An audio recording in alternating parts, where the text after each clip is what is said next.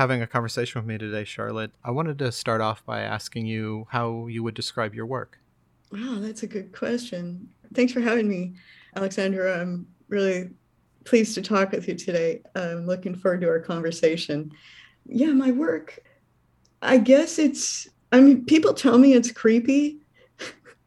I think it's kind of funny. Some people think it's funny.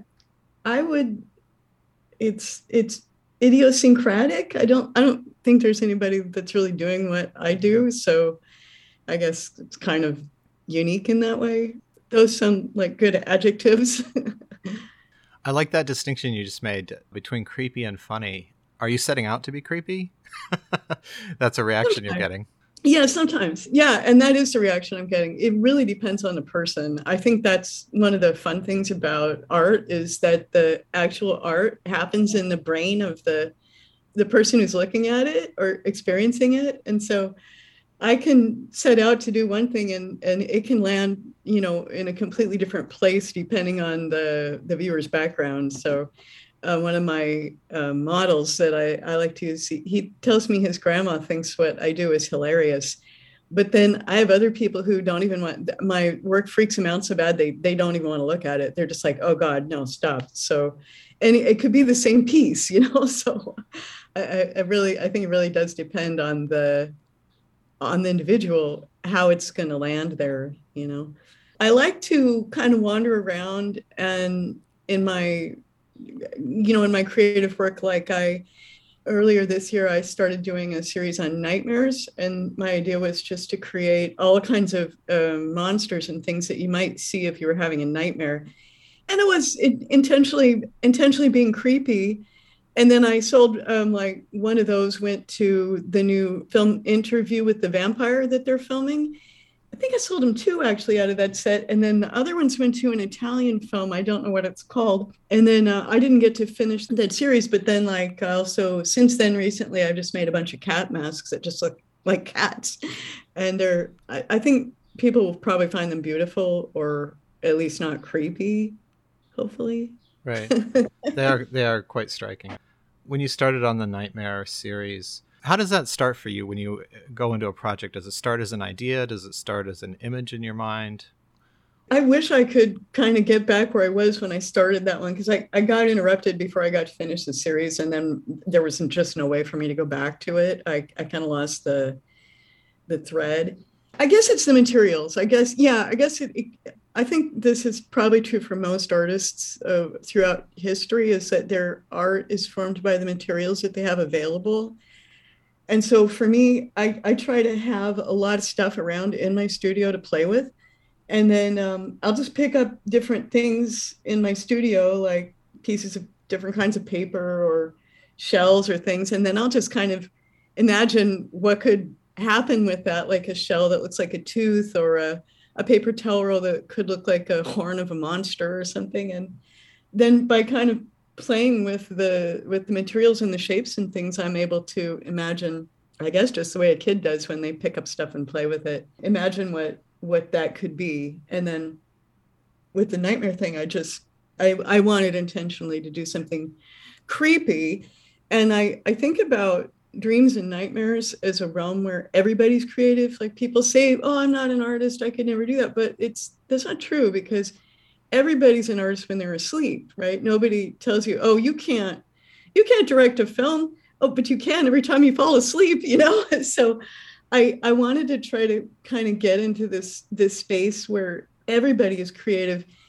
in their dreams and then that's that's going to resonate with everybody because every, everybody's had a nightmare right and so if i can kind of get into the place where those come from it won't just work for me it'll work for everybody that sees it did you use your own nightmares or did you talk with other people about their nightmares yeah i love to talk with other people about their nightmares um, i'm especially interested in what do they call it sleep paralysis oh yes yeah yeah, some people have apparently it's really similar. Like the descriptions that people who, who, who suffer with that give are all remarkably similar. Like something is sitting on their chest, you know, and uh, they, they can't breathe. And, it, and, and it's really interesting. We get these ideas of like the succubus or the incubus or some of these, you know, mythological uh, night terrors. you know, people say, well, it's like there's a monster sitting on my chest. Well, I just try to imagine what that monster looks like. You know, it, it's probably, it probably looks like a cat. Since they always come and sit on your chest at night, right? yeah, like a cat or like some kind of small. I mean, we, we just use words to describe these things like a like a gremlin or a, a, monster. There's like a bunch of different kinds of words to describe the kind of a thing that might be sitting on your chest at night, keeping you from breathing. And then the word that we use to describe is just going to vary by the the time and the culture and you know the again the background of the person who's experiencing that. You've got some masks that are barn owls, burlap rabbit masks, and gazelle masks also you just described the thing sitting on your chest as a succubus looking like a cat. I'm interested in your relationship with these animals that are often kind of considered to be regal or or cute or kind of very approachable animals for people, but they're kind of factoring in in some way to your depiction of the creepy or the nightmarish. Oh yeah, this is I love this. This is a, this is going to be fun. So I'm a registered member of a Native American nation, and if you know uh, anything about some of our traditions, some uh, nations, owls are especially important. Like I don't know if you saw that series, uh, Reservation Dogs, that was out last year. They're they're going to be out again this year. And whenever they show the owl, you can't see his eyes. They pixelated the eyes, and it's it's absolutely hilarious. But owls are like really powerful for a lot of uh, North American nations. Um, they're really powerful symbols. And some people say they're bad luck, or some people say they're witches. But there's almost always some kind of a myth or a legend around around owls, and they're like they're messengers. You know, they they show up to tell people things, and they might not always be things that you want to hear. You know, they're they're like they're bringing um, messages from another another realm and I suppose it, it really depends. Again, it depends on the culture of who's looking at it, what's going to happen. But owls are like always like really powerful. And then rabbits, for me, rabbits are like so uh, so important because you think about a rabbit. He goes underground. The rabbit can live in two realms, uh, kind of like the bird. You know, it can live in the water and on the land, or in the sky and on the water. You know how these these creatures are able to go in between these different elements so the rabbit rabbits go underground, and we don't really know what happens down there under the ground in the rabbit cities where they live. But what we do know is like for a lot of a lot of people, when you're dead, we put the dead body underground. And a lot of uh, cultures imagine that there's a, another world down there, like a whole nother city, you know, universe down there. And so for me, um, the rabbit is the guy who holds the door to that other realm. And we really don't know what's there. It could be really bad. It could be really scary. It could be death you know? It could be the guy that transitions you from the normal world the regular everyday world where you know you've got like cars and and, and credit cards and and work and this other realm where where these other things happen. And it's uh, we, we don't really know. And so rabbits are rabbits and owls are just rabbits are just incredibly powerful for storytelling, you know? And so I really like that. I like those um, kinds of creatures. Like I'm, I'm looking at my, you know, I've, I've got like 100 masks in this room and I'm, I'm looking at them. And I guess for me, in, in some way, they are almost all representatives of other, other worlds, you know, they, the monsters, like the, the monsters that are just plain monsters, they, they're they're going to talk to us about about beauty and ugliness and our conceptions about what those things should be and what we think should be aesthetic. And i love the idea that the the monsters are like actually really decent. Like they they're trying to live their everyday lives you know they want to read the paper and i don't know walk the dog but because they're monsters they they have a really hard time with that like you know? So I, I like the idea that these you know these animals and and the other creatures have like lives and and purposes. And then i try to i try to find those spirits and and bring them out in my work and show them to other people. Imagine if the monsters that you see in your nightmares imagine if they're real they have real real regular lives. They they have to go to work and raise families and and do all the, the things that you know we do but they do it like in another place. And then every now and then like when we're really tired or when strange things happen we have access to that like we can see them. We might not be able to see their world or maybe they invite us to their world. That that could that could happen. I don't know if i would go. I mean if a monster said hey come through this door would you go? Yes you would? Yeah absolutely. What an interesting invitation. Man you are braver than i am. Maybe maybe my nightmares are really scarier. Maybe. I'm okay meeting these these gatekeepers, these door doormen for the other worlds. I'm I'm really okay in my relationships with them, but I don't know if I want to go where they are, where they come from. Well, you know what they say: curiosity killed the cat, right?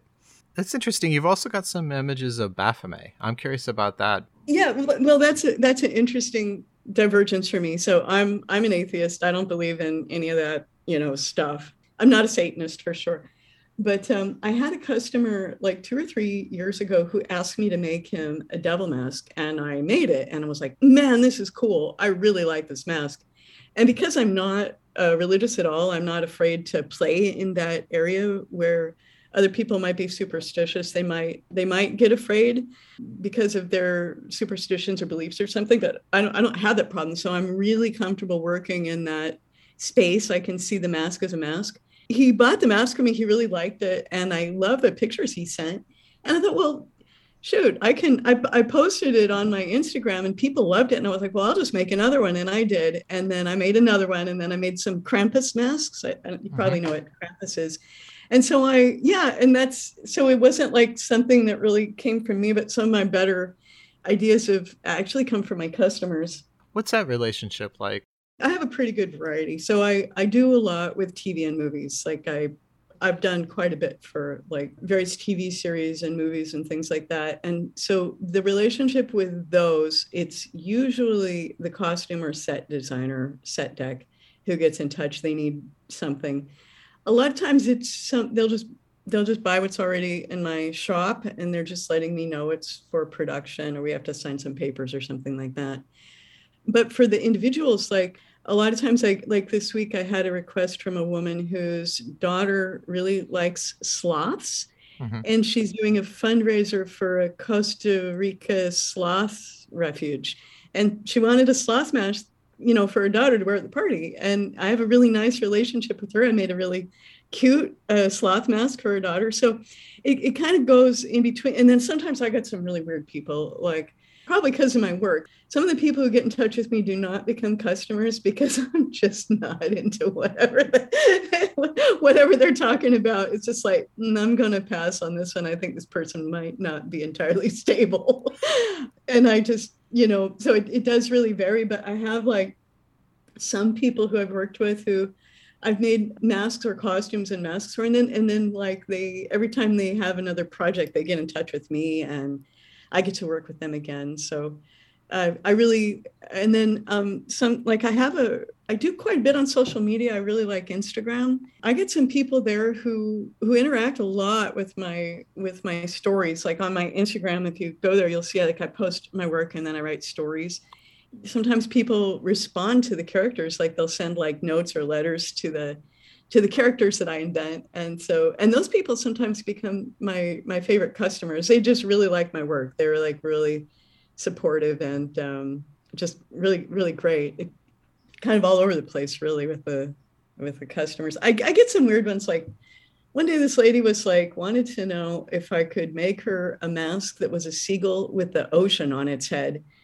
And just like, I don't even know what you're talking about. Like, I just I just don't even know. And I replied, you know, hey, thank you very much for your interest in my work. I'm sorry, you'll have to give me some more information about what you want. And then she she never, you know, wrote back. So I'm assuming it was just a I don't know. I don't know. your Instagram feed is pretty amazing. It's I don't know if you can next level Instagram feed is what I would call it. The production value for the images is great. You've got they're like film stills to me. I guess the way I'm engaged is they're like film stills, and then there's these fantastic stories, um, kind of maybe microfiction about the characters. Was that planned, or did that evolve over time? Thank you so much. Yeah, I'm really glad you you like that. I I spend a lot of time on my on my Instagram, and I I really try to make a a nice Instagram that people are going to enjoy, and I I I put probably more time than I should on that. Um, how did that evolve? You know, I I've always been a writer, and people always told me, you know, you're you're actually a writer, and I'm like, well, no, I'm I'm an artist. I just make stuff. I just like to make stuff, but um, somehow, I'm not exactly sure how. It was on New Year's a couple years ago, and I was like, you know, I'm gonna write stories for these characters. So I think I I really struggled. I would post a picture of something I'd made, and then I really struggled to to figure out what to say about it and I just put like the dumb hashtags like you know mask for sale, mask art, like that. but yeah, and then somehow I um I got the idea. Well, I really like inventing characters. I like telling stories. Why don't I just use Instagram as a way to talk about uh, these these people that I've met in my life? Some of them are real, some of them are not real, and um, yeah, it really evolved. And it was like um, let's see, I think it was right after I got stuck here. So 20, uh, yeah, it was early 2020. Yeah, and beginning of 2020, I, I started to do that. And it was early in 2020 when the pandemic really kicked off that people started writing to my characters. And I was like, oh, wow, this is incredible. And uh, so it's actually evolved and become one of my very favorite things that I that I get to do. Because I, I always like to make masks and I especially like to take pictures of people wearing the masks. That was always my my thing, you know, that's always what I wanted to do as an artist. Uh, but I also wanted to do animation and film, and like I had a bunch of other things that I probably will never have time to learn. But with the stories, I get to write, and yeah, it's it's kind of a burden. I have to write a lot, and it, it takes a lot of time. But it, it's in a way, it's like my favorite I think it somehow completes the project for me of what I what of what I always wanted to do. It's it brings it it brings it all the way around full, full circle. It's just incredibly satisfying. I really like it. They're incredibly satisfying to look at and read and think about and just bring them up. Um, I actually bring them up on my computer screen, not just my phone, so I can look at the picture, do the reading, and it's in a larger size because my eyes are punished by the screen size of the phone and they're they're wonderful. They're just really wonderful. That's so interesting too that they're happening at a time when you were starting to get this kind of interaction from people. Yeah, thank you so much. Yeah, I, I really I'm really glad you like it. I I'm so so happy about that. I see Instagram right now, like in the last couple of years, it's like a, it's almost like a renaissance for it's like some kind of incredible flourishing for artists. Like you go on Instagram if you're a visual artist or probably even a sound artist uh, of any kind and you can just you can put your stuff out there for free and it can potentially be seen by millions of people. It's really amazing and i think uh, in that way because of pinterest and instagram and facebook and tiktok and these um, these these surfaces these platforms art galleries like the old art galleries where like there was some you know person that owned it and they they would you know heavily curate that and you, you kind of had to know them or be really nice to them. And then maybe they'd put your art in their gallery. And then if you were really lucky you'd sell something and they'd take half of it on commission. But probably nobody's going into that gallery. Now it's like why would i ever want to put my stuff in an art show or an art gallery when i have instagram? And i can potentially be seen by anybody anywhere in the world it is where art happens now. I think it's it's incredibly liberatory, especially if you live in a like a, a remote place or a small town. You're not in New York or Los Angeles. You wouldn't have the opportunity to be seen by so many people. Would you call that the democratization of gallery space? Absolutely. The democratization of art, which can be good or not good. I mean, you can look at like fake designer jeans as the democratization of art Mm. you know, yeah. popular movies as the, you know, like stupid, um, you know, Hollywood schlock movies as a democratization of art. But in another way, it, it got rid of the gatekeepers, right? We, we don't have those. It's, it's kind of the same thing with news, isn't it? Like you used to have to just go to I mean, ABC, CBS, NBC, but now you can go to a lot of different places and get and get news. The the, the traditional gatekeepers have kind of been done away with by mm-hmm. social media. I'm working on a book with a couple of collaborators who I met on Instagram. One of them is a writer. They're not on Instagram currently. They're taking a break. Um, they'll they'll come back for sure. And then um, the other one is a, a, a digital artist in Rotterdam we, we collaborated on this story and then i make the the characters like I, I create the characters i get the photos and then i send all the photos to the digital artist who it does this and he's doing this incredible incredible art. It's it's really amazing. I'll uh, i'll send you a link to his um, website so that um, anybody listening will have a chance to see what he's doing. And then um, we're going to send once everything's put together we're going to send it to our other uh, artist who's a writer and they're going to write all of the rest of the stories for it. And it's and we're going to publish it first on instagram. And if we do really well then it's going to be an actual book book on paper. It's really exciting. That sounds exciting.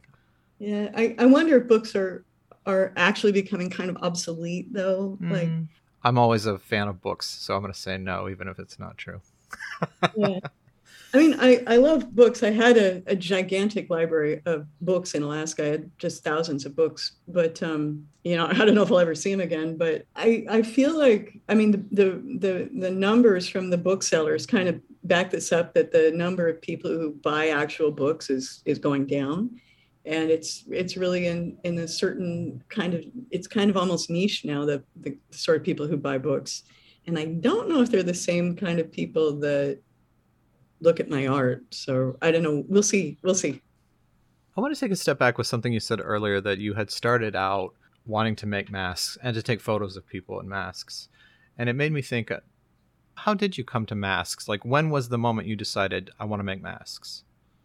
Well, I've always made masks ever since I was a kid. Okay. Um, I'm, I'm lucky enough that my my great grandma, a Na- Native American woman, um, who I remember very well because she only died when I turned 18. So I I had a lot of contact with her, and with her her kids, like my uncles. And there was always uh, Native American art in the house. So there was like things, you know, carvings, and there were like little totem totem poles, because we're from the Pacific Northwest. So there were always these mask art and traditional carving uh, around, like I, you know, canoes and all the kinds of things that that people make and carve. And then I guess it's more like, uh, uh, so I've always made masks ever since I was a kid, and I always, I guess I didn't think of it as being separate from the kind of art that I saw growing up. It just seemed like uh, like I was part of that culture and tradition. I had, I guess, kind of a, a break where I did, uh, maybe I did more painting, but no, I've always made masks. When I look back, I've always made masks. I, I was in Europe in the early 90s and I bought a camera and I started taking photos and I realized I love taking pictures. And so when I went back to the States, I still had my camera and I wanted to do a project of taking pictures of people wearing masks. And then I wanted to like animate that and paint on the paint on the photograph. So, you know, I wanted to make a mask and a costume, put a person in them, have them do something, you know, in a group together, like dancing in the forest or something. And then I wanted to paint actually on the actual prints because I, I had a dark room. And then I wanted to find a way to animate that. So my project was probably a little bit too ambitious for my skill level at the time.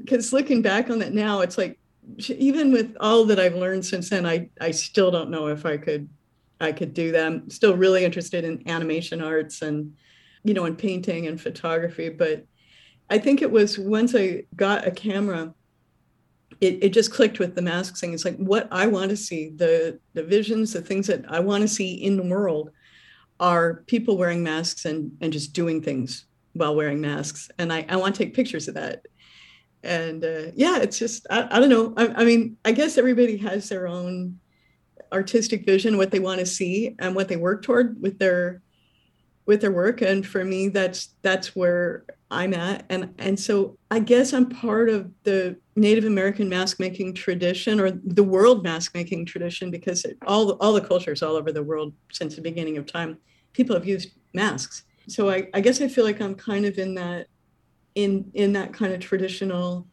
thing. But what is different is my material. So I, I use paper. I think about paper a lot. Wood was uh, most traditionally used for um, Native American masks where I'm from. Typically, stuff was made from wood.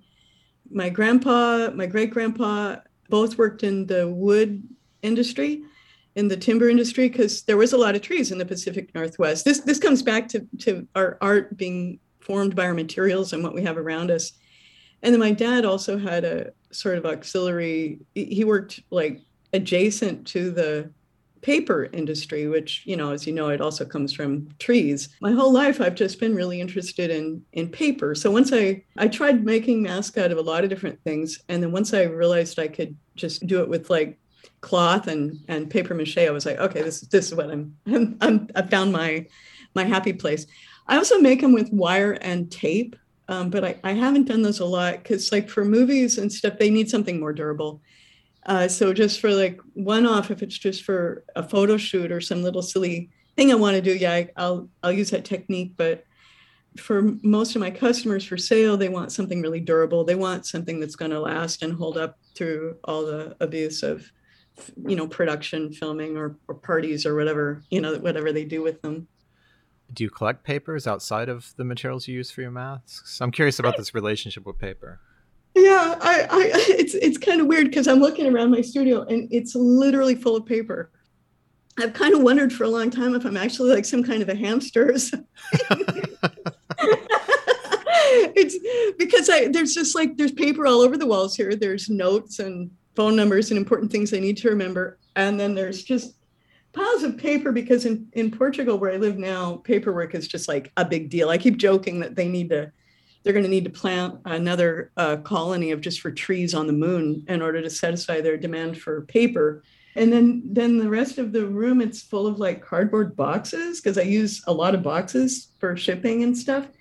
And it's just, but before, you know, I, I was thinking about that before because I've had to move a lot in my life. I've often had to just pack up everything and go to another place. And There's always just been mountains and mountains of paper. I'm always surprised at how much paper I generate, and I don't really understand it just notebooks full of um, sketches and folders full of like receipts and and and business business paperwork and and medical stuff. And just like just seems like my life is just surrounded by paper. I don't know. Do you do you find that? Don't you have just like boxes and boxes of paper? Yes i have an absurd amount of paper and i even have favorite papers you know the favorite weight of the paper. So i can connect with this love of paper. Favorite feeling of the surface of the paper. Yeah. Yeah. Yeah yeah, exactly. I'm really glad to hear that. Actually, I feel a little bit less a little bit less weird and alone in that. yeah. Yeah, I, re- I really like and paper is so wonderful to work with because it's really forgiving. That's one of the things I, I well, it's cheap, it's readily available, and if you screw it up, well, it didn't cost very much, did it? Just start again, you know. Uh, and it's lightweight, so it's easy to it's easy to ship, and if you treat it right, it's incredibly durable and then there's yeah like you said there's all these luscious papers of, of different kinds and different textures. I ilford photographic paper the matte texture of that is so silky. Yeah. or sometimes like books like the the covers they get this really lovely kind of silky yeah. Absolutely. When you're making a new mask that you haven't made before and you've got this forgivable material. How do you approach it? Yeah, I'm I'm really a hands-on person. I'm in kind of like a sculptor in that way. What I I think what I do is probably technically sculpture. I mean, sometimes people want me to send um, a drawing, and I'm like, you know, I could just make this really fast. Like, I can draw, I can draw competently well, but I feel like if if the thing has been drawn, then it has to whatever I end up making has to match the drawing. And I, you know, I don't really like copying. I like to let the materials kind of tell me what it wants to be. And so my process is like I like to use recycled paper. That's really important for me with the environment and everything. Like I try to use as much um, you know, nice clean paper and boxes and things to to reuse. But yeah, I typically I just get some some card like, you know, beer boxes work really well, cereal boxes. I like to use um, that kind of paper and then I can just I can just sort of fold and bend it. Well, I'm I'm I'm pretty strong, you know. I'm able to just bend that paper uh, like like nothing. Um, yeah, but you know, paper bends easily, so it's it's. I find it really easy to to make my shapes and stuff, and I I really enjoy just letting letting the paper like the size of the piece that I have to work with or or the lines that are already on there, and I kind of like to work with what the paper's already doing in a way. Like as some of my uh, first um, masks were made on on beer boxes, you know that paper that you get. It's kind of a carton, kind of a ca- yes, cart, craft yeah. paper card. Yeah, and it, it's it's pretty nice to work with, but it's always a certain size. And I found that that's a really good size for for masks. It's just right about the right size for somebody's head. If I just sort of fold, start folding and cutting and bending and taping the box or the package, the paper, it turns into a mask. And that's my favorite way to go about it is to let the let the material tell me what it is like find the spirit that's in there and and get it out of there sometimes um, when i'm finishing a mask i'll see i don't know like somebody that was mean to me or some kind of awful person or something and i'm able to kind of attach somehow like get the get the trauma out of some of those horrible people and get it into the mask when I'm finishing it up sometimes, but in the beginning part when I'm just uh, making the, the, the basic shape, I usually let the materials talk to me and tell me what they're going to be. Do you think of that as animating the the mask character with the the energy of that person? Yeah, like the in the beginning part, yeah, I just let the materials speak to me and I follow the guidance of the materials depending what I'm working on, paper, raffia, or, or whatever. But yeah, when I get into the part where I'm finishing it, where I'm actually like painting the expression or the face, and because I do a lot for TV and movies, their lighting design, I need to be able to make the mask that it'll have a variety of expressions um, depending on the lighting and the camera angle. Um, sometimes, like if the speaker, if they're going to have lines, like they have to be able to be heard because it can be hard to mic a character that's you know wearing a mask. So I, I often have to think about things like that when I get into the into the finishing part, you know, and so uh, if they if they if I need them to have like an expression, a lot of times I can I can find some some event or some person in my life, somebody I've heard of or somebody I actually knew who who was just awful. I mean, we've all, we've yeah. all, we've all there's just enough of them to make it interesting, isn't there? And um, a lot of times they'll find I'll find a way to get those those people into my into my work, those uh, characteristics and things. So yeah, I do sometimes um, invoke, I guess, the the spirits of some of these people who I find unpleasant. And in a way, it helps me get it out of my system. If I write a story about them, I, I literally write stories about the people who are awful to me sometimes, and they don't know. You know, they'll never know. And it really does help me get that out of my out of my system. You know, it it helps me keep my, I guess, my heart clear, you know, so that I'm not holding a lot of resentment and stuff for for that. It, it doesn't. It's not perfect. Um, obviously, I, I, still struggle like everybody else does, but um, it does. It, I think for a lot of artists, I think that our our creative impulse, our our impetus, it's it's a lot to um, to help us uh, process stuff, right? For sure, for me, that's a lot of it. This creative impulse often helps me process things that are just just horrible you know? And kind of and kind of get bring them through me into the world and then i can put it somewhere else and and sometimes it, i can even sell those experiences in that way you know? If it becomes a mask that goes to a, a movie or something then other people get to have the same nightmare yeah. How do you know when you're finished? Oh boy I do know.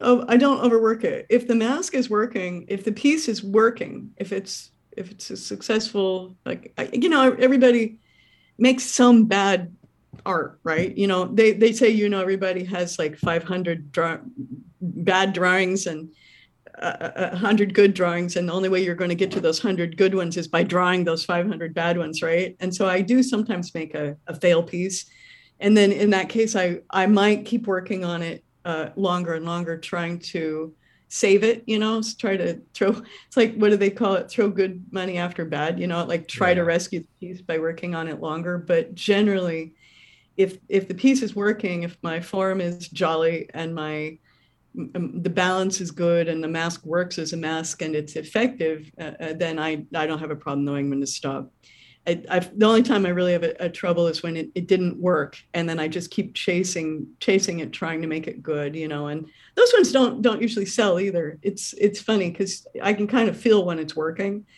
and and I can kind of feel when it's not working too. I'm curious about you mentioned moving around a lot. Does that have an impact on your work? Yeah, yeah, and it's the light especially. But I'm really I'm really into the environment. I'm really really into the place where I live and into having a, a respectful uh, relationship with the environment where I live. And I try not to live in a place that I want to trash. You know, I, I try to treat uh, my, I, I choose the places that I live and I, I don't want to live in a place that I don't enjoy, you know? So I want to have a healthy and good relationship with my environment. And so the the the place the, there's different materials in different places. So in in alaska i had access to different kinds of things than i have access to here to to work with. Um, like our materials do come from our environments right? And so and so there's that but then for like the photography part the lighting is it's really key. Like it's surprisingly how hard it is. It's surprising to me how hard it is to get a good, creepy photograph under the brilliantly blue, sunny skies of Portugal. and when I was in Alaska, it was like the sky is gray. It looks like winter is coming or something. You should be afraid. Like, and I look at some of my, you know, very favorite artists, and they they've gotten this excellent, you know, creepy kind of isolated like my dream right now is to go to iceland and do photos there at the at the hot springs so i can get those. I love fog.